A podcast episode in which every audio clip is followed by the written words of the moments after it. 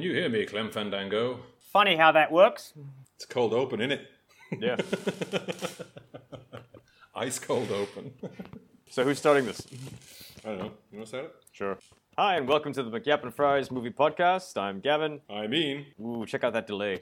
Ooh. yeah, that's what I said. The clap is pretty bad.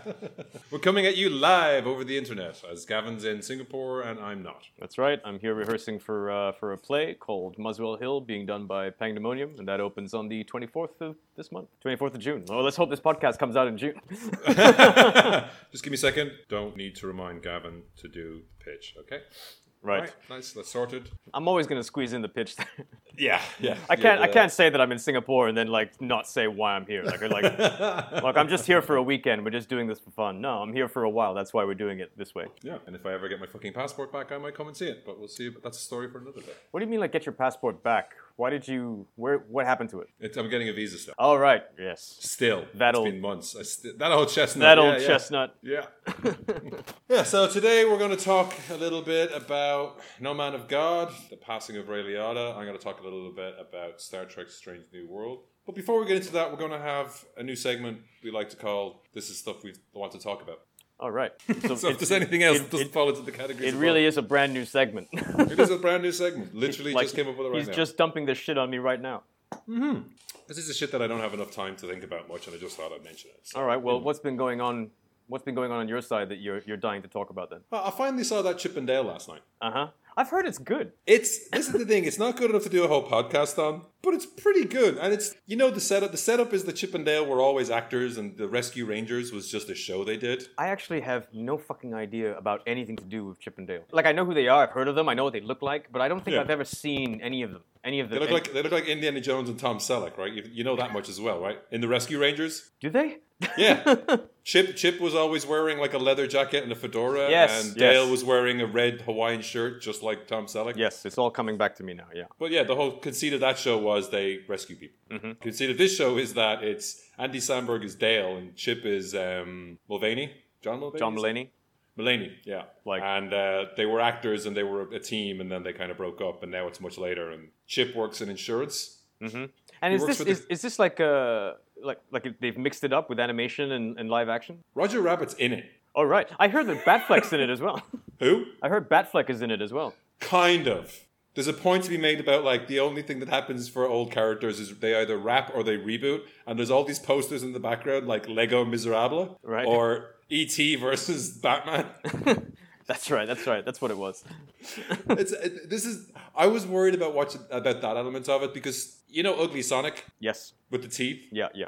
Like he's like almost he's not just a cameo. You know what I mean? He has a role in the movie, and it's quite odd to watch because I'm like Davina hasn't seen Sonic. Mm-hmm. She's no no clue about the controversy Mm-hmm. over Ugly Sonic. So is this just flying over her head? I mean, he's still a kind of a funny weird guy. Who's a funny weird blue guy? But like, So this is like the of- original the, the original sort of design before they changed it. Yeah, he's like wearing like a an Owen Wilson style leather, you know those kind of chamois jackets with the frills on. He's Yeah, like he's, he's got like very extreme divorced dad energy. like you, you meet at conventions because Dale and Chip haven't worked together, so Dale is working conventions. Right. There's, so- there's so many ingokes and weird fucking gags, and like, wait, what? How is this in a Disney movie? Did you say ingokes? Ingokes, yeah. Is, is that a word? Nope. it's also I think only an hour. It's like 86 minutes long or something like that. Ah, brilliant. Right up my alley. Yeah, I was just like, oh, this is where you'd introduce a twist if you're going for two hours. Nope, this is fine. I'm good. Thank you very much. Oh, and J.K. Simmons plays a uh, Gumby style de- police detective. And when you say J.K. Simmons, because I really know fucking nothing about this. Like, is it actually him or is it, this is all voice work? Oh, he's doing the voice, but you know Gumby, Th- th- that American cartoon yeah, yeah, thing yeah, that we didn't grow up with. I know Gumby. He looks like he looks like that. So he's walking around like that, interacting with humans in an apartment that's the size for mice. Mm-hmm. So the police department, like he has to ride on a Segway to keep height with the humans. It's just. It's a mixed world where literally it's like Roger Rabbit, where you have tiny dining tables for cartoon mice, but also giant creatures running around. Adding to that, they have all the CGI monstrosities from the early 2000s. Would you say that this is like a, kids thing or more more adult skewed? I don't know. there's like there's a lot of jokes that are, that rely on the fact that you know which animated characters Seth Rogen has played. Right. Okay. That's neat. That's very niche. That's niche, right? And there's a, there's a section where like the wrong side of the track. They have a sign when they cross over the tracks. There's a sign that says wrong side, which is I, you know it's a small gig. How many I has he done? so- Like I can I can only think of two right now. Like Mon- Monsters and Aliens and uh, Kung Fu Oh, Panda. what, that was the, that wasn't the one I thought you could get. What was the other one? Kung Fu Panda. Yeah, so those are there. Then there's also uh, Pumbaa from The Lion King. Oh right. He, he is okay. I, ha- I haven't seen that. There is one scene with all his, and it also there's a new character for this who's like supposed to be like he looks like a refugee from Beowulf. Mm-hmm, I will kill your monster. But he's got the dead. The, the, joke is he's got the dead eyes because he can't. Are you looking at me right now? I can't tell. It's like I'm looking directly at you. Can't you see me looking directly at you? That sounds pretty funny. it's pretty funny, but like some of it that that's fucking niche. Very niche. I, I, I kind of want to see it now. yeah, so that's why I wanted to bring it up to say like I think it's the kind of shit we'd we'd enjoy. Right. Okay. I'm gonna check that. out. So yeah, you should definitely check that out. Chip and Dale. Well, on the other uh, on the other end of the spectrum, um, uh, I caught uh, Ricky Gervais's new special, the one that's been getting all the controversy.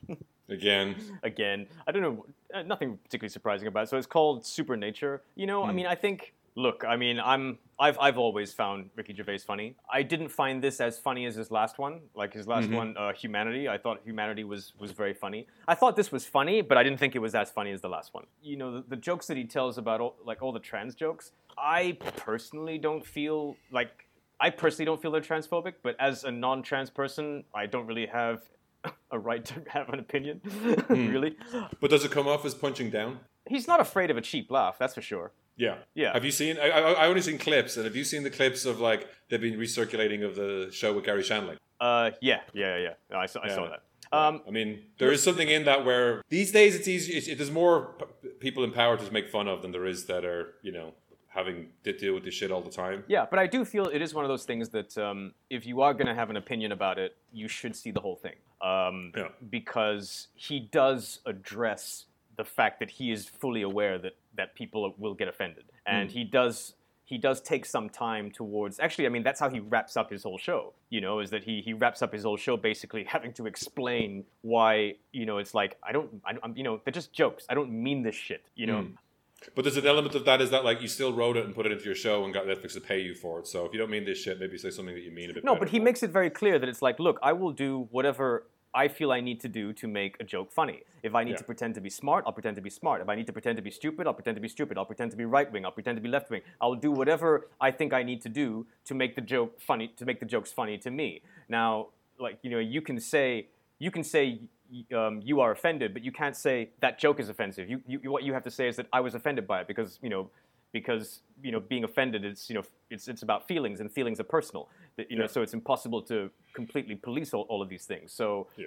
it's so i mean he does go out of his way a little bit more than i felt he needed to to be honest with you. I mean i do feel that in general not necessarily with ricky gervais himself but i do feel in general that that when it comes to comedians when it comes to comedy everything should be pretty fair game. Um, you may not like it. I don't necessarily, you know, like there's lots of comedians that I don't find funny, but I'm not about to fucking campaign against them and call them racist or transphobic or homophobic or whatever. There's plenty of comedians that I don't find funny. Like being sort of like a like a heterosexual male, you're kind of in you're you're not in any minority. You No. know, so it's one of those things where it's like, well, you know, what what do I have to say? I mean, obviously there are people out there that do find it offensive and that's their right. But as someone who's kind of grown up watching Ricky Gervais, I mean, I remember watching him on what was it, the eleven o'clock show or not the with 11 uh, Iain Lee and Daisy yeah, Donovan. Yeah, yeah, and I'm, I'm Oh, there's probably there should be a timer. If we ever do this live, there'd be a timer in the corner to like bring up nostalgia. I mean, we had one up, we had one off air beforehand, like time to nostalgic beat on the show. yeah. No, but I mean, because I remember even then, because he was annoying as fuck back then. because he would have his little segment where he would talk about all of these horrible things on the news and then start riffing on it and Yeah. and turning it on its head and, and, and saying the most horrific things. And he was like Alan B'Stard in the flesh. Yeah, and I remember like um, that uh, he would be in the papers. There would be like this huge headlines like, "Is this the most hated man in Britain?" And, and I can see his face reading that. He's like, yeah, He well, did that- well, yeah, well, that well, little, yeah. that little giggle that he does. Yeah. So for me, having watching something like Supernature and watching him say, listening to him say the jokes that he that he says, none of it's particularly shocking or surprising to me. This is this is his thing. This has always been been his thing. Yeah. Like for this me, is this is probably why you know I couldn't stand like I, I told you before I can't watch The Office. I could I watched all of extras and really liked extras, Mm-hmm. but anything else I have had trouble watching him in anything since then. And I probably I won't watch this. It's probably just not my alley. yeah, I mean, it's probably not your thing. Although I I highly recommend Afterlife. Afterlife. That's yeah. I've heard good things about that. That is that is fucking brilliant. Like that is But across, then the, I see but then I see his little face. but it works for this. yeah, I've heard a couple couple people talk about that. No, it is across the board one of the best shows I've seen in a long time. It's it's a really fucking good show, uh, and that's I, I would imagine that that's the that's the Ricky Gervais that, that you like. You know, Yeah, that's It- the extras Gervais. That's the because extras. He didn't seem like such a dick. Everyone around him was a dick. Yeah. So it was more sustainable as opposed to like, what the fuck is he doing? I, I don't think I made it through a single episode of The Office. No, but also, I mean, like when uh, I think I think it was one of the last episodes. I think it was the last episode of Extras where you really see what an amazing dramatic actor he also is. Hmm. You know, uh, and also in um, that film he directed, what The Invention of Lying. Great, great idea. It's not a great film, but he, he's got one scene with his with his mum as the mum is dying, and and he, and he tells the lie about because she's afraid of dying, and, and he tells this She's lie. going to go to a happy place. yeah, and it's it's just a brilliant dramatic performance. And and uh, in Afterlife, he's really really good at playing those sort of tortured. um, it's it's ironic, I- ironic that he's so good at playing those kinds of roles, like these really sort of tortured so, tortured souls and really in pain. Yeah. Um, Because he doesn't seem tortured at all. No, he's not. Like, and when you watch his stand-up, it's like the complete op- opposite. Like the way he introduces himself, it's like, "Ladies and gentlemen, a man. Please welcome a man who really doesn't need to do this." what a prick. I know, but Is, is Stephen Merchant in Afterlife? no, Ah, fuck that then. it's good. It's good. So I mean, like for me, Supernature. Yeah, I'll, I'll watch it after you watch like uh, Emily. I, I found I, Emily. I have seen Emily. When did you see Emily? I, I, I did watch it eventually. I can't I can't remember when. but I did watch it eventually. I enjoyed it. Not as funny as his last one, but then again, I am a Ricky Gervais fan, so it's preaching to the converted. Yeah. Uh, there was a, a little funny thing I wanted to bring up. Um, I mentioned earlier I upgraded my laptop purely so I could avail of the free games you get if you have Game Pass because I have Xbox Game Pass. Mm-hmm. You know, I like to play games, mm-hmm. sexual games. Um, Everyone knows. Everyone knows, but you get like free games, and there's some that are only on PC, and I was like, I'm missing out. Uh-huh. Hey Dave, you're missing out. So You're missing out. you're missing out. So you know, I, I I spent a week upgrading my PC so I could try a few games. Excuse. And there's one. ex- sorry, excuse the noise No. of, of the just putting some some ice in the glass. Yeah, I'm trying to figure out how I get the headphones to li- extend to the fridge. But there's this game called Hard Space Shipbreakers, right? And it's like a, you're a you work at a garbage yard basically in a space yard, right? Mm-hmm. But it has this really neat kind of pro-union, anti-capitalist kind of bent, like to, to join up to be a shipbreaker. You basically you fly around spaceships and you cut them up. Okay. You, you got, but you have to cut them up in the right order, and there's things that can explode and kill you and stuff. But it's a very, it's like reverse Tetris in a way. Sounds really really fun. It's relaxing. it's a relaxing game. I mean, it's like it's, it's, it's relaxing. There's, there, there are time limits to come in, but one of the things that they've added recently is just the storyline to it. Uh-huh. And at the beginning, you know, every game needs some kind of justifi- justification for why you die and can keep playing, Uh huh. right? In this, it's the whole thing of that. You know, we have this new genetic cloning program, so we'll take some genetic material, and then as soon as you die, we'll just transfer you over to a new body. But it has this kind of black sense of humor about it, whereas like as you you know you're clicking through menus to start the game, you're not walking anywhere, you're not doing anything. It's not fucking 3D or anything. It just has you sign a waiver that is like I do not own any any land in Luna or the state of the, the free state of Oregon. Like there's all these weird little digs at the world and world building. What is this called again? Hard space uh, shipbreaker. Right. And then you get to like you know if you, you once you sign up everything you've been accepted for the program and now we're gonna we're just gonna take a little bit of genetic material. It's like the screen's just black and it's just like you know prepare yourself for we're gonna take a little bit of gen- genetic material to put you in the spares program. You may experience some discomfort in the background. Just hear. "Ah!" And then it's like, uh, as you may have, as you may have read in the in the, the 600 page disclaimer, due to the process, your original body will have to die, so we're killing you now. Bye bye. Charming. And then it pops you over to the new body and gives you the bill for this, which is like three billion dollars, and they have to slowly work it off. And there's like ridiculous fees in there. It's just a really, it's it's one of the first things I've laughed at in a video game in a long while. Was just that torture when you're like, you may experience some slight discomfort while we extract uh, genetic material for your clone. That's hilarious. And this is like what on on, on a PC? Yeah, it's on the PC. I think it might come to console later. But the, the you know, when the game gets going, you're, you're talking to a there's a guy talking to you, and apparently the storyline does bring in a lot of like unionization on these platforms. It's kind of a it's a black comedy kind of dystopia. Right. Firefly with more jokes maybe and some more capitalism put in there. That's a lot of jokes. It's a lot of jokes. Uh, it's a fun, fun element to it that I just like enjoying. Um, I haven't got far in it. I don't think my computer will handle the bigger ships that you have to cut up, but uh, it's a bit of fun. I the chances of me uh, checking that out are insanely rare. No, I'm gonna save a few clips and send them to you just because they were funny. Yeah, yeah, yeah. That'd be fun. Yeah. We'll probably do a podcast on it again, but uh, yeah, I saw. I did see the Top Gun, the Maverick. Uh huh. You did see the Top Gun. I saw the Top Gun. Is it as good as everyone's making it out to be? It's pretty good. Uh huh. And For those of you new listeners, you have to realize that I'm going by the. Um, this is the new Monster Calls rules, where if Gavin hasn't seen something, I cannot be too effusive about it because it will be disappointing when he eventually sees it. Look, But I, no, I, I think I think a Monster Calls is a very very special case because you didn't just say it was a good movie. I said it was a great movie. You said it was a great movie, and you you basically said that you were in pieces. it uh, touched me deep inside multiple times. You you were in pieces after watching it. So I would I would imagine that any that any film that can reduce Iain McNally to pieces it's got to be something special. And it wasn't bad. Like it was a good it, it, it was a good movie, but I I was expecting to be a wreck. and I Were went you mad that you didn't get the emotional catharsis you were hungering for? you know, I, I went in there like, you know, really looking forward to a good cry. And I'm Kleenex at the ready. I'm just like, that's it. so I mean, there's overselling a movie, and there's overselling a movie. Well, I will say with Top Gun, we watched the first one with the V&H. Like, can we skip the credits? It's slow. And then from once that, I said, you cannot fucking skip the credits. All that shit on the on the carrier at the beginning, Yeah, no, no, no, no. That, that, that's a deal breaker. bong, you got to hear all that That's a, that's a on. fucking deal breaker. You don't So- you don't fast forward through any Tony Scott opening credits. No. You just don't. And once the movie started, she was into it. Next, and she was like, "I want. We have to go see the second one." I was like, "Really? Okay." So she was well into it. Her biggest flaw with the movie, she wants to see it again, which very early happens. right. I think her quote was, "You know, Doctor Strange was like, you know, that's what most movies are. They're like, but I want to see Top Gun Maverick again." Mhm. So that's a that's you know high praise.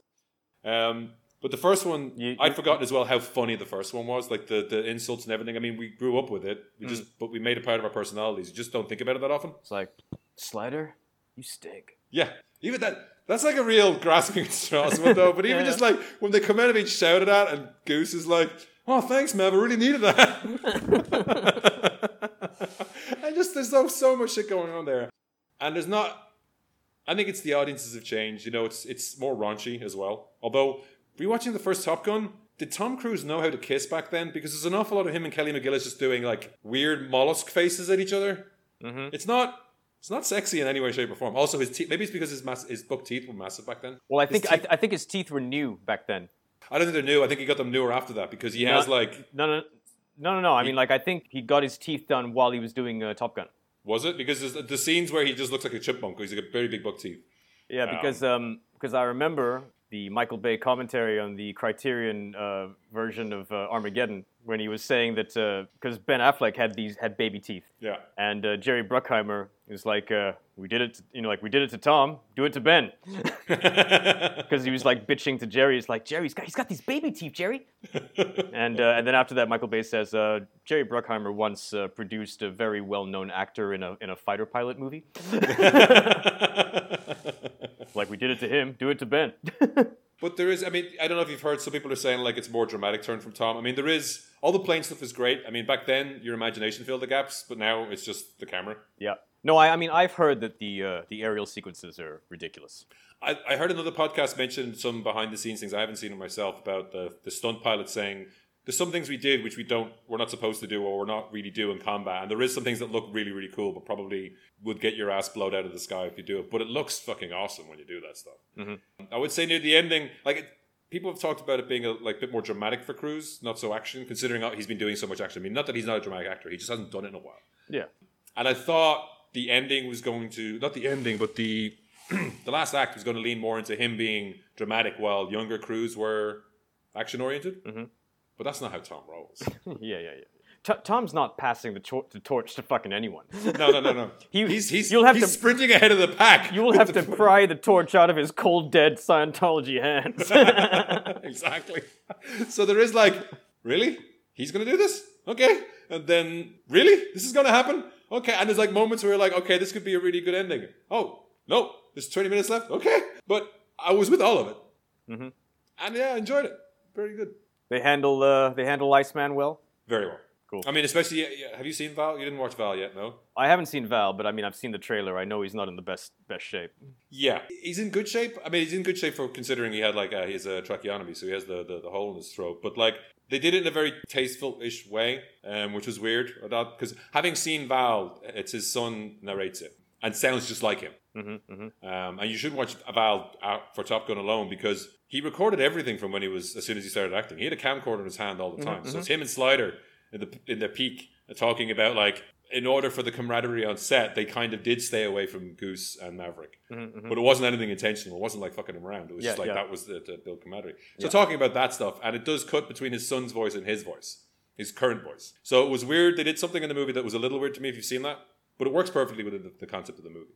Cool. I wanted more. I wanted more of those old pilots. Mm-hmm. Where's Rick Rossov? Rick Rossovich isn't in it. Spoilers. Why isn't Rick Rossovich in this fucking movie? Oh, that's a good question. Yeah, Because you know he's available. yeah. I, I looked it up. He's still alive. It's funny. It's so bizarre you bring him up. I was thinking about him the other day. I was. you say that like it's like you're thinking about someone from a school day. No, I was- this is the kind of this is the kind of thing like not past it, middle aged people I was. say. I, I was just. I was just randomly thinking about Rick Rossovich when he was in the Terminator. Don't make me bust you up, man. You know? I mean, I didn't realize until last weekend watching Maverick, uh, watching Top Gun, but that him on the beach doing this flex with his muscles when they're playing volleyball has lived rent free in my head for over thirty years. but you know, Jester's still around. If you've seen um, the Dropout, but he's still around. Jester is Michael Ironside. hmm hmm yeah. So you know, I was surprised they didn't bring more people back. And Tom Skerritt. Scared still alive? I think Tom Skerritt's still alive. oh, I, I didn't. I didn't go with that because I wasn't sure. But, but yeah, Miles Teller's fine. The, there's a guy who's like the new Iceman who's pretty good. I don't know his name. Glen Powell. Yeah, he's got that shit-eating grin down, just nice. There's a lady. There's some cool plane shit. Is there any uh, mention of what happened to Charlie? None. But I, didn't. I didn't pick this up. But apparently, there's a mention in the first movie about trouble between Maverick and some admiral's daughter. Uh huh. Jennifer Connelly is supposed to be that admiral's daughter. Oh right. Okay. When they when they meet, there's a history. The first movie's quite sexy. I kept expecting the fucking hot shots in front of the fridge thing with the bacon sizzling on her belly. It's not quite that, but it has got you know 80s soft porn vibes. Right. Nothing has 80s por- soft porn vibes anymore, Right. apart from hardcore porn um, whatever's on the internet. You know, no no movie has, especially in Malaysia, people fucking right. uh, not the last time I checked. Yeah. So it does feel a little chaste in that regards, but there's also a weird tendency to have some scenes where people are talking but you don't hear it, and it's not a, a censorship thing. It's just a, a stylistic thing. Right. But it's it's infrequently enough. It's weird. Hmm. Oh, and the Lady Gaga track was driving me nuts. In its score form, it's way better than its music song version. Hearing the score going, what is this? It's not. It's not any of the original music. It's something else. And only at the end when it speeds up and you hear, it's Right. the it's, it's what I hold my hand or whatever it is. But right. but yeah, well worth the, well worth the watch. I'm gonna have to break my no 4DX rule and go see it in 4DX because Davina wants to see it in 4DX. Right. Okay. She wants to feel the heat of the danger zone. And uh, just really quick, did you like Doctor Strange? Yeah, there was a few moments. You know, I'm no longer in the business, so I wasn't seeing it with a horde of nerds, which is like the, the best way to see these things, like with Deadpool or something like that. So I was the only one laughing when it went full on Evil Evil Dead at one point. Right. Right. Right. Like there's one, there's, there's something that happens, and I'm just like, and no one else in the cinema was laughing. um, so that's always fun. The more I think about it, it doesn't do much for the character of Doctor Strange. Like it's a fun romp. It's a very much a Sam Raimi movie, but I was chuckling and laughing and having great fun. And it's like the the most Raimi thing in the Spider-Man movies was Doctor Octopus's arms coming Yeah. to life, right? Yeah, the- yeah, the- all yeah. the crash zooms and everything like that. Yeah. Here he's just like, what if I just did the whole movie like that? What if I just used the Evil Dead stuff instead of restraining myself? I'll just do it all the way through. Mm-hmm. That's what I've heard. I've heard that. I've heard that they let Sam Sam Raimi be Sam Raimi. Yeah, and there's there's nice surprises. Like I didn't I didn't have things spoiled for me, so I didn't know who the villain was and things like that. And the way the places it goes, like it's not doesn't feel like a three act structure. It feels like where are we going now? What? Okay, sure. Right. So I enjoyed it. Cool. Well, uh, so yeah, another film that I was able to catch was uh, a film that I've been wanting to see for a while. Actually, uh, it's a film called No Man of God. And uh, so yeah, this is yet another movie about uh, Ted Bundy. It's directed by Amber Seeley, and um, it's written by uh, I think it's uh, R. Robert uh, Cargill, I think. But he's he's writing under the pseudonym Kit Lesser, and uh, he's the guy who wrote uh, Sinister. Oh, okay. I've, I've been wanting to see this because this is actually based on actual uh, transcripts Well, of um, uh, conversations that uh, Ted Bundy had with uh, the FBI agent Bill Hagmaier. And uh, this was uh, in the, the early 80s, like 84 to 89, when the, the whole idea of sort of uh, profiling serial killers was, was, starting to, uh, was starting to happen. The Manhunter age. Yes, and uh, Bill Hagmaier was one of the first agents that was assigned to this, uh, to this group of profilers. And today is, I mean, I think he's retired now, but he's generally regarded as one of the best profilers in the world now. And in this film, so Ted Bundy is played by Luke Kirby. Uh, Luke Kirby, Emmy Award-winning actor. I think uh, is it The Marvelous Mrs. Maisel? Oh yeah. Yeah, and I've never seen that show, but apparently he's amazing in it. Um, and so this is actually the first thing I think I've, I've seen him in, and he's really good in this. Like I don't know a whole lot about Ted Bundy. I've seen like a couple of docs. I never saw the Zac Efron film. Um, But just based on the documentaries that I've seen, like he really, he really kind of nails it. Like he's really got this, like he's he's like strangely charming and magnetic, but at the same time just creepy as fuck. And um, Elijah Wood plays Bill Hagmaier, and he kind of plays him, you know, his, with his usual, you know, wide-eyed.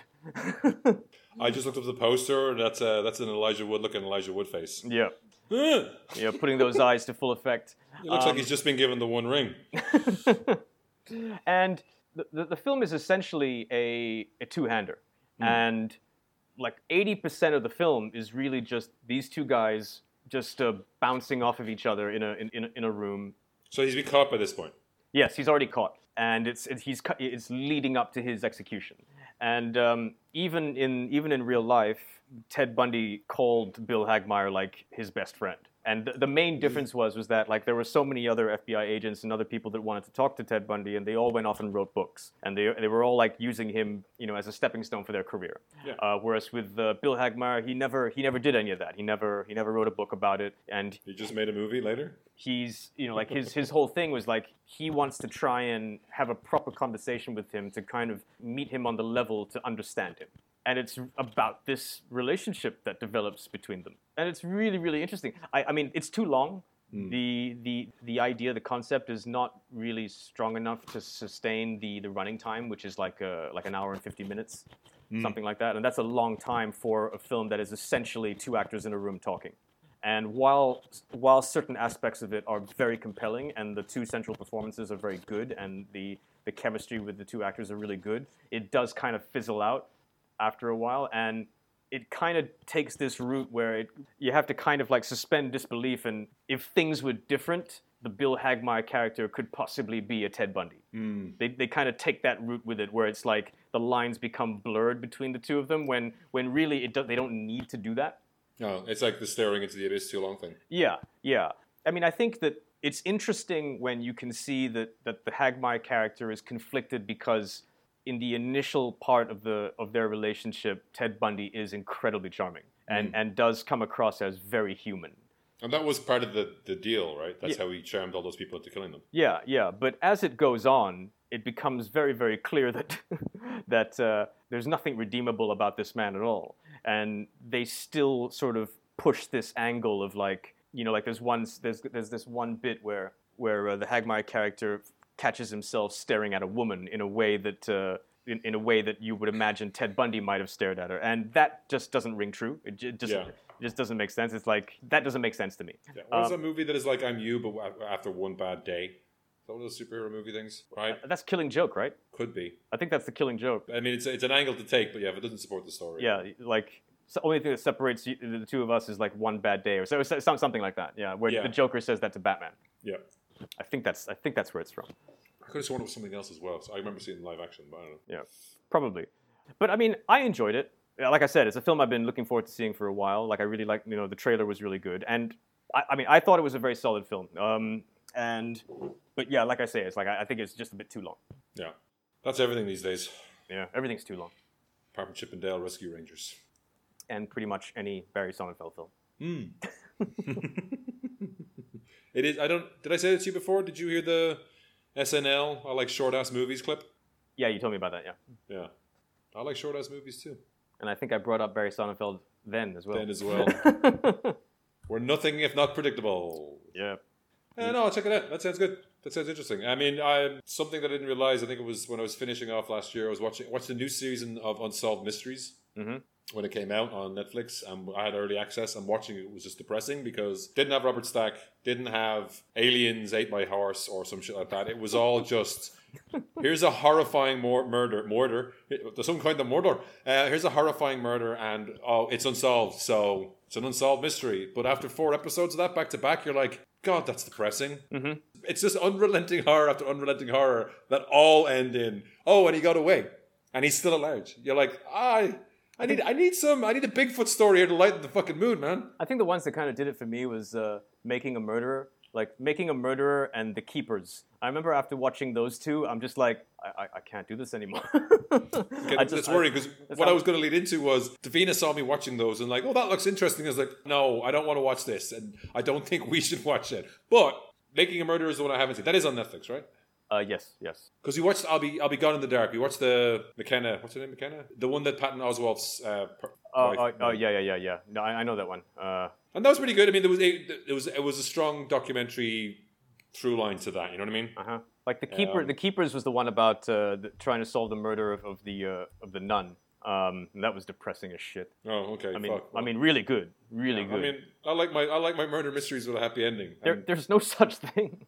Um, making a murderer is like, oh god, this was like a while ago. I can't remember the guy's name, but it's just basically these poor fucking assholes who, like, just life's been shitting on them from day one, and and the cops hate them, and then there's a murder, and then they pin it on they them, right? they, they pin it on them, and.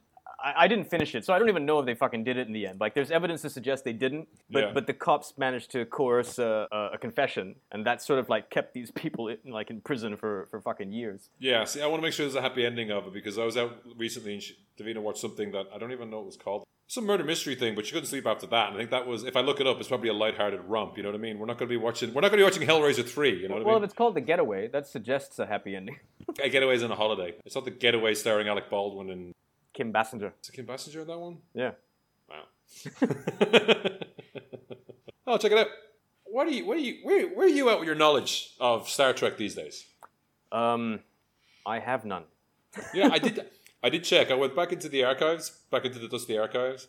We did review all the Star Trek movies on this show, and I didn't get any guests on. But the last one was Star Trek Beyond in July 2016. Yeah, no, I mean, look, I am aware. Oh no, this isn't this isn't a dig. I'm just wondering if you No, have no. any. I think even if you've picked up from the pop culture nexus out there.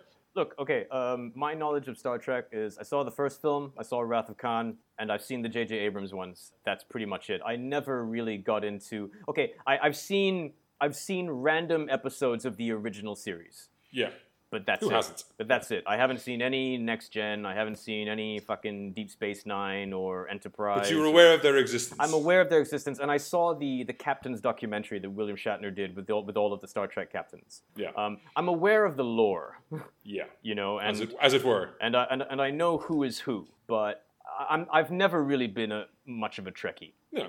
I mean, I got big into the next gen. I have a next gen top lying around somewhere. I went to a convention. Yeah, I got. I think I got Gates McFadden to sign something. It was great. yeah. I'm, She's lovely. I, I would consider myself to be much more of a Battlestar Galactica person than I am a Star Trek person. The original 1978 Battlestar Galactica. Damn straight, Damn straight. Ri- Richard Hatch, motherfucker. You don't want any of that felgercarb around here. Dirk Benedict. No, Cigars in space, motherfucker. no fucking women allowed on this ship.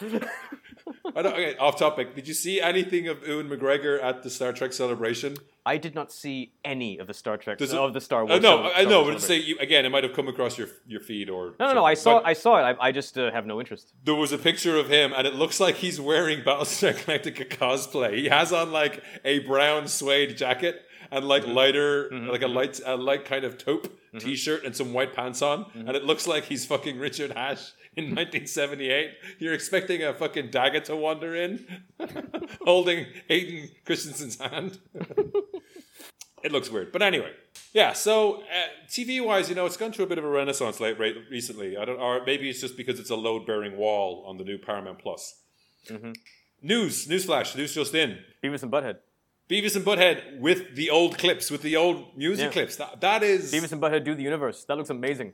yeah. I mean, they're trying to. They're, Like I had going the to biggest. space purely to time travel to now, so that's okay. I had the biggest fucking smile on my face, like watching that trailer. I was like, "Fine, they you fucking got me." I'm not going to tell you, but there is a Butthead joke in Chip 'n Dale. Excellent. So you watch out for that one. It's a very small background detail. Um, but yeah, the fact that they're putting the videos back in is amazing. Like Yeah. that's that must have taken an army of lawyers what twenty years to get it done. So yeah, it's undergone a TV renaissance. So we had Discovery, Yep. which was set before the original series. Yep. It had a technology that was never seen anywhere else, so you knew this wasn't going to end well for the crew of Discovery. The first season was all kind of set up to be a rug pull for the Jason Isaacs character. Mm-hmm. He was a captain, but there was something fishy about him. And then there was some stuff with the Mirror Universe that was kind of cool. So they're doing this kind of very flashy looking, very cool, picking bits and pieces of this, the lore to do kind of cool stuff with. Michelle Yeoh is an, actually an evil version from the parallel universe. Like where the trope comes from with Spock, evil Spock with the beard, right? They go to that universe and stuff happens, and there's a big tie up. But it's it's very much a long serialized series, most of which has uh, Michael Burnham because Bryan Fuller likes to give his female characters boys' names for some reason. Uh, Sonequa Martin-Green, you know, from The Walking Dead. It's kind of based around her, so as a result, the people who the girl, the, the, the two girls who drive the ship, you know, fuck all about them after three or four seasons. I, I pieced out on season three. You know how hard it is. How, how hard do you have to fuck up your Star Trek show for me to piece out of it? Like I've watched all of Enterprise. Mm-hmm. And is that generally regarded as the worst one? No, I mean Voyager is the worst one, but I think I've watched all of that as well. Right. Um, that's the most piss it away one, but piss away potential. They they've now moved into a future beyond the next generation, and there's all this shit going on. There's no Federation, so it's an after the fall story, but it's still Michael Burnham saves the universe, and it's like okay, but that gets wearing after four fucking seasons. Star Trek Picard, I think the high point of that is where Brent Spiner, playing a ancestor of the person who created Data, hits Captain Picard with a car. Everything I've heard about Picard sounds ridiculous. This is in an episode where the last episode ended with a cliffhanger. They start the next, the first episode, and Picard's lying on the ground, and then it flashes up a title card that says 36 minutes earlier. And I'm like, I was tired of this trope in 2008, right? They're doing every. It's like a, it's like the Encyclopedia Trope Trope Trope They tried to do every TV trope, even if it means nothing to the characters or the story. Like in Starfleet, you you might get a little testy every so often, but the point is humanity's moved beyond, right? We we don't argue over small minor things. Mm-hmm. The people of this show apparently have no friends. They just argue all the time over everything, even when it's like stupid things. People can drive cars even though they've lived in the 24th century and they've only just traveled back to 2024, right? Mm-hmm. And not only they don't do the, the jerk jerk thing, they actually do like a stunt driving. There's just annoying tropes it does. You know, it does the fake tension build-ups, right? Where it's very easily resolved, but it's just like, why are you doing this? The only way I can get through the Picard is to do other stuff while it's on in the background. As someone who loves TNG, that's a problem. So then we get to Strange New Worlds, which has got Anson Mount, star of Marvel's The Inhumans, in it. Yeah. And Black Bolt. Black Bolt, call him by his full name, sir. It's Blackagar Boltagon. you know that's his real name, right? Yeah, yeah, yeah. That's great. Anywho, Anson Mount is uh, Christopher Pike, who you might know as Bruce Greenwood, who's the character who had the Enterprise before Kirk, and he was the also he was in the TV show before, before Shatner because he was in the pilot, the character, and they didn't like it. They got Kirk in, but then after a while they realized they wanted to use of this footage, so they brought him back as a horribly disfigured man in a wheelchair. Who? Uh, Christopher Pike, the, the character Right, right, right, right. in, in the original, so they, they shot the pilot, they didn't use any of that footage. Then they shot a new pilot. Then they used the footage from the original pilot in an episode with flashbacks. Right. It was a courtroom drama thing. And Christopher Pike, by that point, had doing something heroic, had been horribly disfigured. And even with the best of 24th century technology or 23rd century technology could give you, he was in a wheelchair that just went beep. He could beep once for yes or twice for no, kind of bullshit. Terrifying future for this guy. And this is the for the show you're this this one. This is setup you need. right. He, he was in Discovery because he was captaining the Enterprise, and he's like, we need to we, we, we're on mission. So the two Discovery and uh, Enterprise went on a mission together. But it's it's ten years before Kirk's come on board. So because Spock was in season three of Discovery, Right. young Spock, he was a key point. Michael Burnham's bro- is a, is, is Spock's adopted half sister that he never talks about. They've messed with the lore a bit, a lot. Uh, Winona Ryder's not his mother in that universe. Anyway, I have no fucking clue what's going on. yeah, so this show, he's the captain of the Enterprise. He has to come back. He's some something happened in Discovery where he saw his future. So he knows in ten years he's going to be horribly disfigured. Right. So he's got the whole what am I going to do about it? The first episode is basically I'm going to get out there and I'm going to keep doing the job. And it's Star Trek as fuck. So after all these season series like Picard and Discovery doing long season arcs, this is back to we're going to find a problem each week and we're going to fix it Like adventure of the week sort of thing. adventure of the week sort of thing. They brought back the space, the final frontier discussion at the beginning. This is the first show since Next Generation, I think. Right. This is also the one with uh, Rebecca Romijn, right? Yeah, so she's playing number one, who was in that original pilot. In the 60s, it was too wild for the network that the, the second in command be a woman. Right. They were like, a woman in command, not on this network. Bring me Dirk Benedict. Yeah, he's only 12, sir. Doesn't matter. Um, we can put him in that. We can pair him up with Ron Howard. They're great. Ron Howard's brother is great in this show. So yeah, but she's like a she's a badass. First episode is typical. Someone we have to go undercover on a planet that's pre-warp civilization to find some crew members. Uh, the second episode is monitoring a planet when an asteroid's about to hit it, and when they try to move the asteroid, it has shields, and then these alien zealots turn up and say, "Don't touch that asteroid." So it's all very much like classic Star Trek stuff. We've got moral issues of the week. We've got some technology stuff. There's a young Uhura, cadet Uhura's in this, Uh huh. and it's fucking awesome. It- to the point that every time I'm watching it, I'm like, how is this the same company that makes the other three shows? Because there's only so much you can put down to Anson Mount's jaw and hairline, right? Mm-hmm, mm-hmm. He is a very good looking man. Mm. Uh, I think in the first or second episode, they prank Uhura when she comes to the captain's table. Everyone else is in their civvies and she's wearing a, a full dress uniform. So this is captain's dinner, and they're like, "Ah, sorry, you got you got punked, bitch." And when the door opens, Captain Pike is there, and he's just in a sweater and like a, a apron because he's been grilling some some beef or something. He's got some ribs on, Right. and he just he just opens the door and chuckles, and it's like there is more character in this one moment than two seasons of Picard. and like Picard really just sounds horrible. it's ass. It's just it's the worst. But okay, so would you say that this is a good this is a good gateway show for people that don't necessarily know much about Star Trek? Yeah, If it's like adventure of the week sort of thing, and you don't have to be so up to date on who is who and No, what's yeah, what. you don't. I mean, it's weird that this isn't the first show they did when they were doing shows, right? Because it has Spock. His wife is in it. The last episode I watched just has like that full, you know, the classic Spock and Kirk fighting with the poles thing. Yeah. That shit. It just has that. It's like we're doing that. It's like this is the kind of thing you expected in a new Star Trek show ten years ago. Mm-hmm. It's like, oh, if you're going to hit the beats, these are the beats you hit. But they seem to have got all the bullshit out of their system with the other shows. The writing is snappy, it's witty, it's engaging. I'm just loving everything about it. It's not just the Trekness of it all. It's mm-hmm. that it's funny, it's witty. The captain is like, I like this plan. This is a good plan. We should do this plan. And it's just like it's it's so charming when it comes from him, right? Mm-hmm. Do you remember the? I don't know if you remember the episode where Captain Kirk's trapped on a planet where he has to fight a paper mache lizard. yeah. Yeah.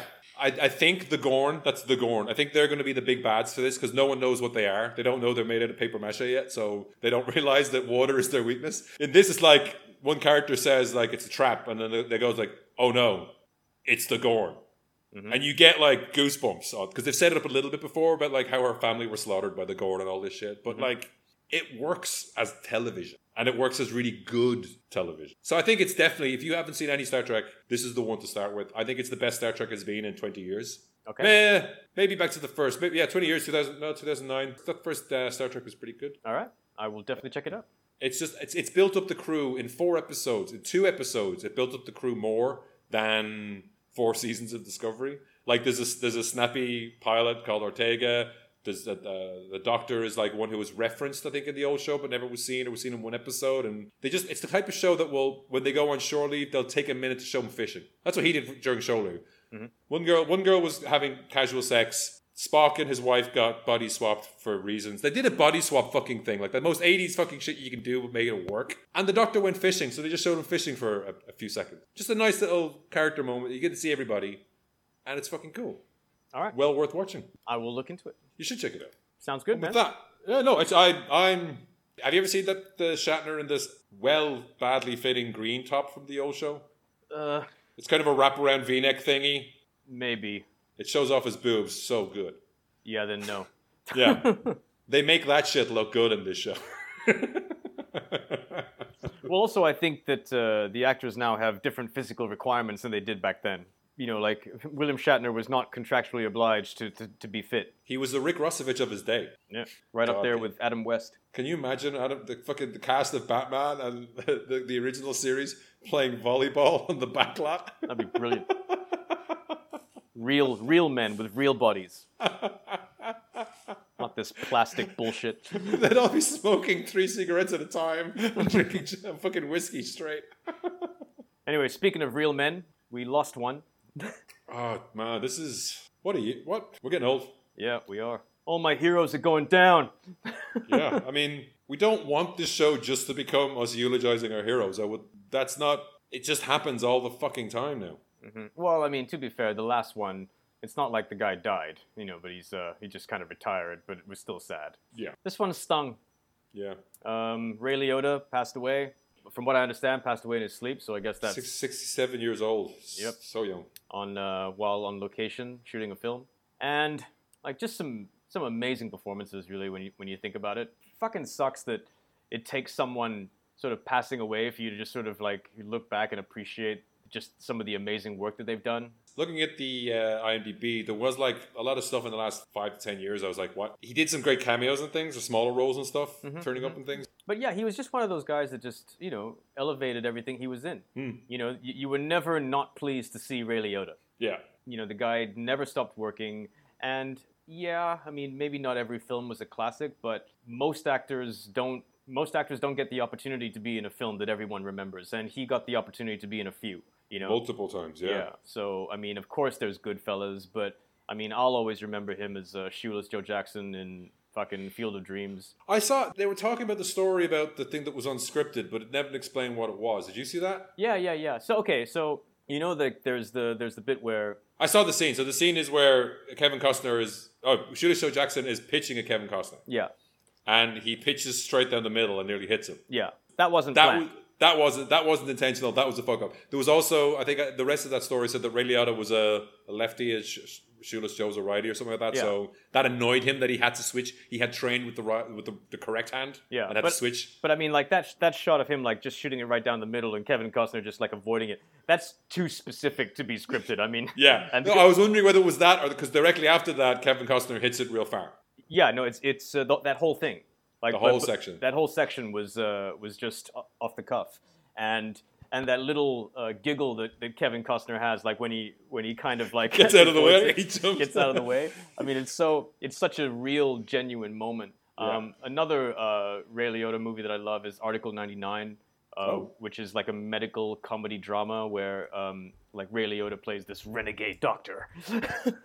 He's Uh, always a renegade something, right? yeah, but it's it's him and it's him and Kiefer Sutherland, Oh, and it's it's when a- did this come out? um, in the 90s. Ah, okay. But I mean, it's a really, really good film. I really, really enjoy that movie. Um, and also like Narc.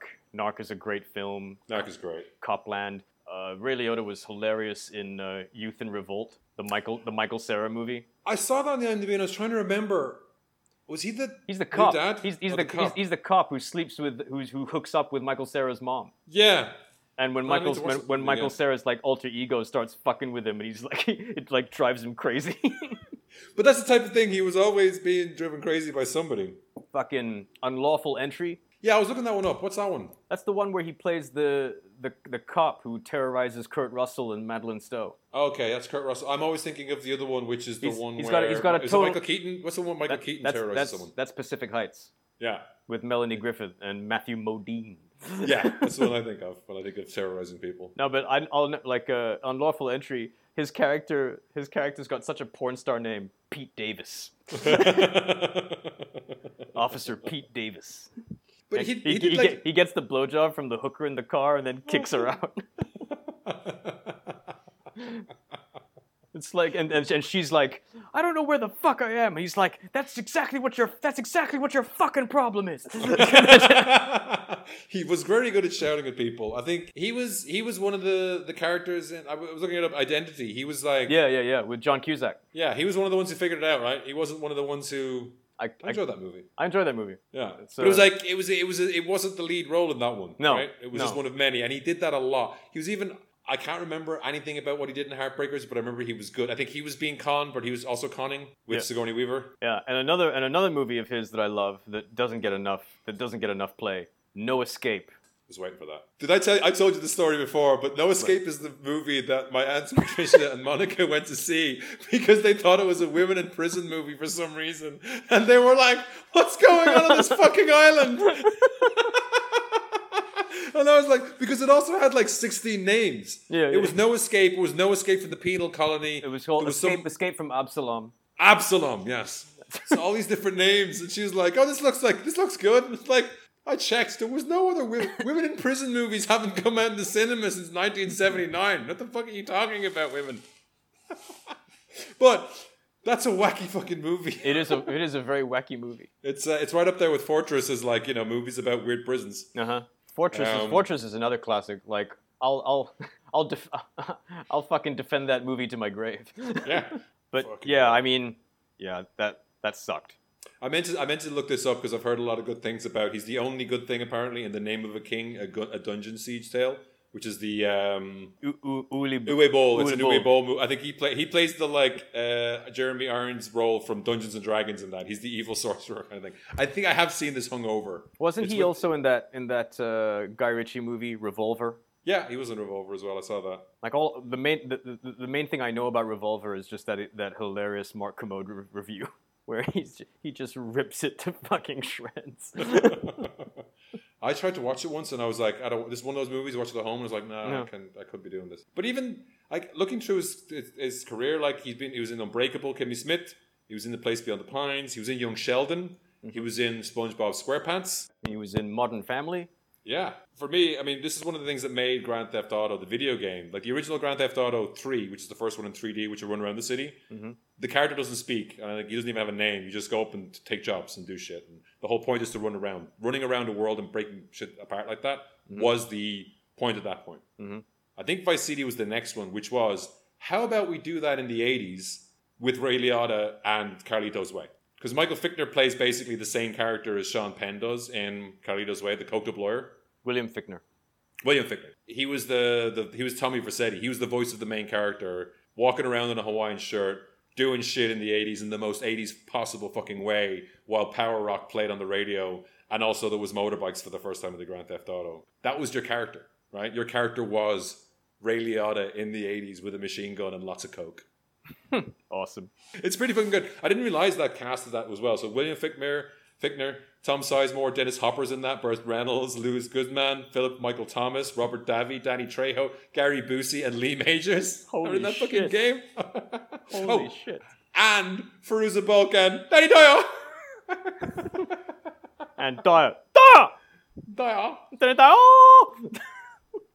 But I, I've seen a lot of love out for Goodfellas, and it is a lot of the. A lot, I heard a lot of different podcasts and things talking about how that was so early in his career, and he was going toe to toe with De Niro and Pesci. And Yeah, I mean, I think it was uh, one of the first things he did after Something Wild, which was his debut. I think something I looked at IMDb. There's a few things before that, I think, but that was his big one. I I always saw that wacky poster. He's really weird in that, right? Yeah. But yeah, Goodfellas is a movie which I haven't watched in a long time, and it's because like just to use the phrase that seems to be of the era, it does live rent free in your head.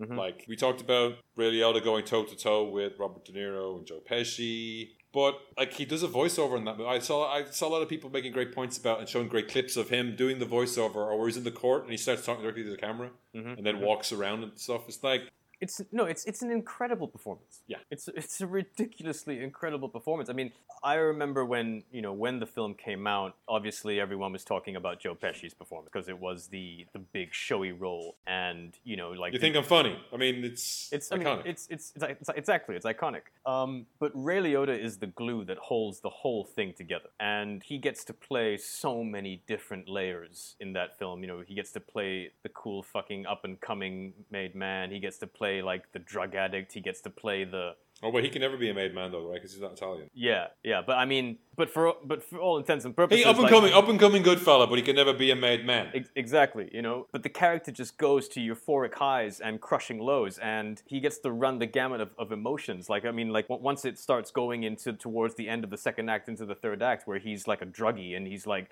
trying to like move the drugs, and he's all fuck, fucked up, and like the helicopters are chasing him and everything. I That, mean, that, like, that last act, yeah. like, that's that's insane. He's like, what the fuck? he's like, just like looking out the window of the car and like constantly just hitting bumps to keep himself Yeah. going, right? Yeah, Oh. like like it's it's that's an insane fucking performance, and his And when she, what did, what did you do, Lorraine? What did you do, right? and his and his chemistry with Lorraine Bracco is fucking electric. yeah, her character's name is not Lorraine, is it? No. What did you do? I can't remember what the character's name is, but uh, Because she throws the drugs down the toilet. Yeah, right, yeah, end, yeah, And yeah. it's like he's so coked up. He's so fucking strung out. The babysitter is fucked up as well, right? Oh, everything's Yeah. all over the fucking shop. It's Yeah. just. Uh, and and that and that fucking shit eating grin in the last frame. You know, when he's like in, in in witness protection, he's like, "I'm gonna do this. I'm gonna do that. I'm gonna be just like you." that fucking shit eating grin. Yeah, I never. All my, I, I, all my was it all my life I wanted to be a gangster, and it ends up with uh, and now I'm a schmuck. Yeah, Right. just a great, great movie. All of the performances, and and um, the, you know the guy uh, Jimmy Two Times, Two times, Jimmy, two times. Jimmy Two Times, like I, that, that that guy always reminds me of me. I say everything twice. yeah, it's really it makes it really interesting to edit. Yeah, gonna go get the papers, get the papers. but I do that. I do that. I do that. Yeah, yeah, yeah. Know. Having to listen back through this and like he's to say it again, but he's to say it better in a minute. So which edit? Which or he might not say it better. He might say it worse. So which edit do I keep? And so many other like small roles that you didn't that you forget were in there, like Samuel L. Jackson, Mike. Uh, what's what's the guy's name? Michael Imperioli, the guy that Joe Pesci kills after he shoots him in the foot. Michael Imperioli from the Sopranos. Sopranos. Yeah, that was young him, was it? I think so. I think that was him. Spider. Yeah. Yeah. Like, why don't you go fuck yourself, Tony? Tommy was like, are you gonna let him get away with that? Such a knife edge of tension in that movie whenever he's on screen. But that, but it fucked me up. I mean, I know we're moving away from Ray Liotta, but it fucked me up because one of the first things I saw Joe Pesci in was Home Alone. and he's just he's this lovable fuck up. you know, like I didn't see Raging Bull until later. Yeah. Like, okay, the first thing I saw Joe Pesci in was Moonwalker, the, the Michael Jackson movie. What? Who is he in that? He's the bad guy. He's the bad guy. But I didn't realize it was the same guy. And then I saw Home Alone. And then after Home Alone, I watched Goodfellas. I'm like, mind blown. You didn't see him as uh, whatever Leo wants, Leo gets in fucking oh yeah, yeah, yeah. Lethal I, Weapon. Yeah, I did. But I, again, I, I didn't, I didn't, I didn't like piece it together. Okay, I okay, didn't, okay, okay, okay, okay, okay, okay, okay, okay, okay, okay, okay. They fuck you in the drive-through, okay? They fuck you in the drive-through. They know you're gonna be miles away before you realize you got fucked. Who gets fucked this time? Oh, Leo gets gets fucked. All right. I like how they, they, they did they did a version of that in every movie. Yeah. Like in part three, it was like they fuck you in the hospital, okay? They fuck you in the hospital. First they drug you, then they fuck you. Then the insurance company comes along and fucks you some more. We were pretty close to watching My Cousin Vinny last night. It's on Disney Plus now. Oh yeah. Yeah, they're adding a lot of old stuff. So I was like, I know it's good, but I can't remember how the laugh per minute quota is because it's pretty funny. It's pretty funny, yeah. Yeah. To get back to Ray Liotta, Yeah. you can't talk about Ray Liotta without talking about 1997's Turbulence. Classic. Who is he menacing in that? Oh, is it Lauren Holly. Lauren Holly? Yes. he kills everyone on the plane apart from her. Yeah, right? yeah. And then he's like staring out the cockpit going, say your prayers. it's so fucking wild. it's, it's, it's so terrible. It's such, it's such a terrible movie. I remember that movie came out like not after, not long after I had first moved to the States. And for Yeah. some bizarre reason, I thought it was going to be a huge hit. I mean, it's high concept. It's a serial killer, but on a plane. You know, everyone sleeps on planes. They pick their noses on planes. They think it's the safest place in the world. No, I remember like Ray Liotta went on Leno to, to promote it, and I was watching and I was watching it, and like just before like the end of the interview, Ray, uh, Jay Leno's like, look in the camera and do your best villain voice, and he did the line from the film. He looked into the camera and went, "Say your prayers." Lauren Holly lands the plane in her bra. It's like what the, what the fuck's going on? It was the 90s, man. It It's like 90s. it's like airplane without the laughs. It's also just a great title, though. Turbulence. Turbulence. But he also, I, I thought this was later on, but he was in Operation Dumbo Drop as well. The year That's before, right. two years before. That's right. The That was in, that was that was sandwiched in between No Escape and Turbulence. So like Simon he Windsor had- film. You know, and you, you see this bullshit. This motherfucker had range. no, no. He he had. Operation Dumbo Drop Turbulence, No Escape, Operation Dumbo Drop and Turbulence, and then Copland. You're like, okay, I don't know why, like with Copland, you know, like the, the, the scene where Stallone like goes back to De Niro uh, and asks for help, and De Niro's like, "I, hey, I gave you a chance to do something, and you did nothing. You did nothing." and I don't know why, but for reasons I cannot explain, that scene reminds me, and this is completely unrelated, but that scene reminds me of the scene in Ruthless People. After when Danny DeVito goes back to the cops after he really after he actually needs the cops' help. Yeah. You know, the black cop is like Art Adams, I think his name is, and like Danny DeVito is like, he's gonna give, he's gonna be there. He said he's gonna do this. He's asked for for the money, and the black cop looks looks at the white cop. It's like, think the deli's using like a different mustard or something.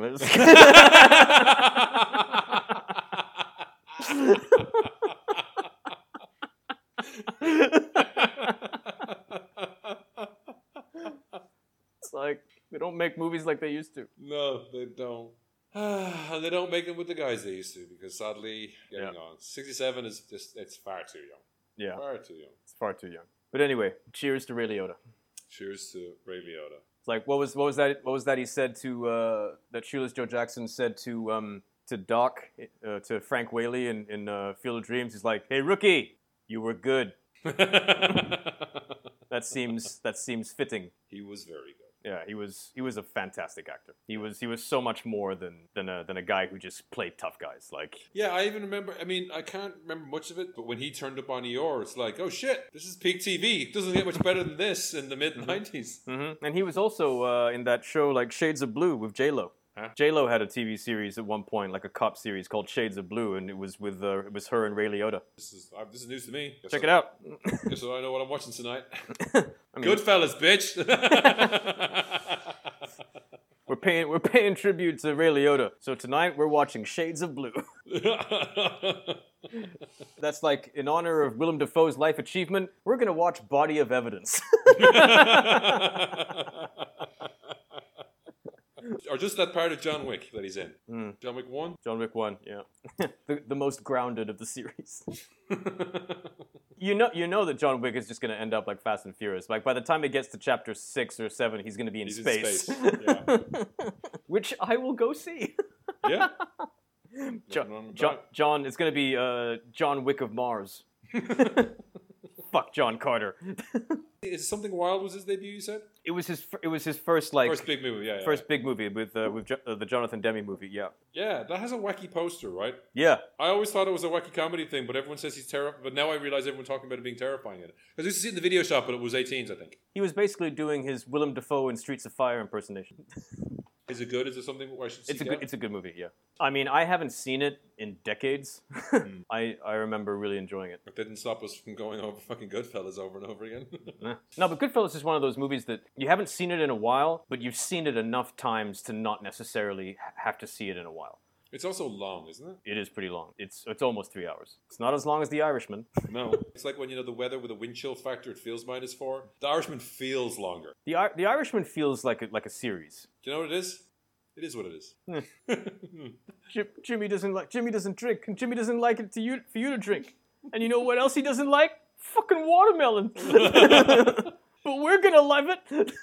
I mean, I okay. One thing I will say about The Irishman, Pacino's brilliant in it. Pacino's fucking performance when he is like losing his shit and Yeah. just and just is able to like, yo, what, what? I'm going to jail. Yes, that moment. we're- we're Fuck going yes. we're- we're all going to jail. We're all going to jail. That was brilliant. it's like it's like that is worth the price of admission. You know, that fucking watermelon scene is but what I loved about The Irishman was actually the third act. Like the third act was brilliant when when they're all old and and it's tragic. yeah. Joe Pesci's performance is ridiculous. Like Al Pacino, like like the best performance in that whole movie is Joe Pesci. Like just in terms of like where he is at the end, there's a real arc there. Like Pacino, Pacino has an amazing sort of um, like scenery chewing performance. Like But he pisses off the wrong people and gets out of the way early, early on. Earlier on, doesn't he? Yeah, no, but I mean, like the Joe Pesci character kind of starts off as someone, and he's he's always sort of towing the line, and Yeah. so and it's it's such a measured performance, which is not what you expect from him. You expect him to be the live wire, and in, and in this one, he's like the calm center, like, and he's just so good at it. And at the end, with the old age makeup and everything, when they're in prison, the way the way his physicality, how he plays being old, it's so fucking good. He should have been nominated for that. Was he? I can't remember. Mm-hmm. I can't remember. Yeah, I fell off my chair laughing in that scene where Pacino. Yeah, that just the the, the switch was The- just because he's so he's he's not a hundred he's like a thousand percent screaming at these guys, right? Yeah. And isn't and like De Niro's supposed to be like a younger guy who's Yeah, kind of just there? He's not really supposed to be there, but he's there. And just that realization where he just switches from like top gear down to first, yeah. and the, it's like it's the it's the dramatic version of the engine whining. He's just like, "We're gonna jail." I'm sick. I'm fucking tired. I'm going to jail. I'm going to jail. it's Yeah. fucking genius. and just and and to think it's the first and probably only time Pacino and Scorsese will work together. Is Like- it? Wow. Yeah, they'd never worked together. Like that. That is a shock. that Yeah. Scorsese and Pacino had never worked together prior to that. Anyway, Well, anyway. ended up being a little bit all over the place there in the end, but uh, surprise, surprise from McYap and Fries. It's the way we roll. hey, now that's a fucking t-shirt. Surprise, surprise from McYap Fries. Oh, and speaking of which, I should have done this earlier, but happy 10 year anniversary to the Geeks in Malaysia. We'll still be the long, be the longest running podcast in Malaysia, but fair enough. You did good, kids. Hey, rookie, Hey. you were good. Happy 10 years, Geeks in Malaysia. How was the uh, the thing? The thing was good. They did a live podcast. It's available now. They had no agenda at all. I was stressing out on their behalf. There's all these people, and you have nothing to talk about. So, when did we start? 2008? 2008. So, when's our 15th anniversary? Uh, next year, I think we're 14 this year, yeah. Maybe we can do something next year. 15 years of mediocrity. Yeah. I Celebrate. could have been a contender. Nah, not really. Nah, we just didn't care enough. No. no, but I think I think it's it could be fun. It could be fun, and and and uh, maybe even a way to if we're if we're still keeping a schedule by then, maybe even a way to direct people What do you mean keeping a schedule? We're not keeping a schedule now. We're keeping more of a schedule now than we have in the last fucking year, year couple Even of when we were trapped at home, we managed to do just two or three podcasts over the course of the pandemic. We literally had nothing else to do, and we still only did three. That was partly your fault. Why was that my fault? Well, because we did one, and then it took forever for you to put it together to release it. So what was the point It's a of lot doing? of fucking work. so was, what were you doing? I have a real job. what else was going on? I finished Jedi Fallen Order on the Xbox. All right. Editing's hard. Yeah, I know. I know. That's why I don't do it. Yeah, I noticed that. Happy birthday, Geeks of Malaysia. Thanks for listening. We should also say if you like the show and you've made it this far, please like and subscribe and give us a comment or a review on your podcast platform of choice. The two reviews we have on Apple uh, Podcasts really helps. So if you want to give us more, that'd be great. But the other thing is tell your friends and share with others. And if you want to email us, you can email us at podcast at I checked the account, it's mostly spam, but you know, you can get us there if you have a topic you would like us to discuss or a question you would like us to answer. I will check before the next podcast, I promise. And um, this has been your McYap and Fries movie podcast for this week. For this month. we can only do two of those videos for Instagram a month on that service I'm using, so yeah, mm. that works. Otherwise, I got to pay for that shit. Thank you for listening, Good night. and good luck.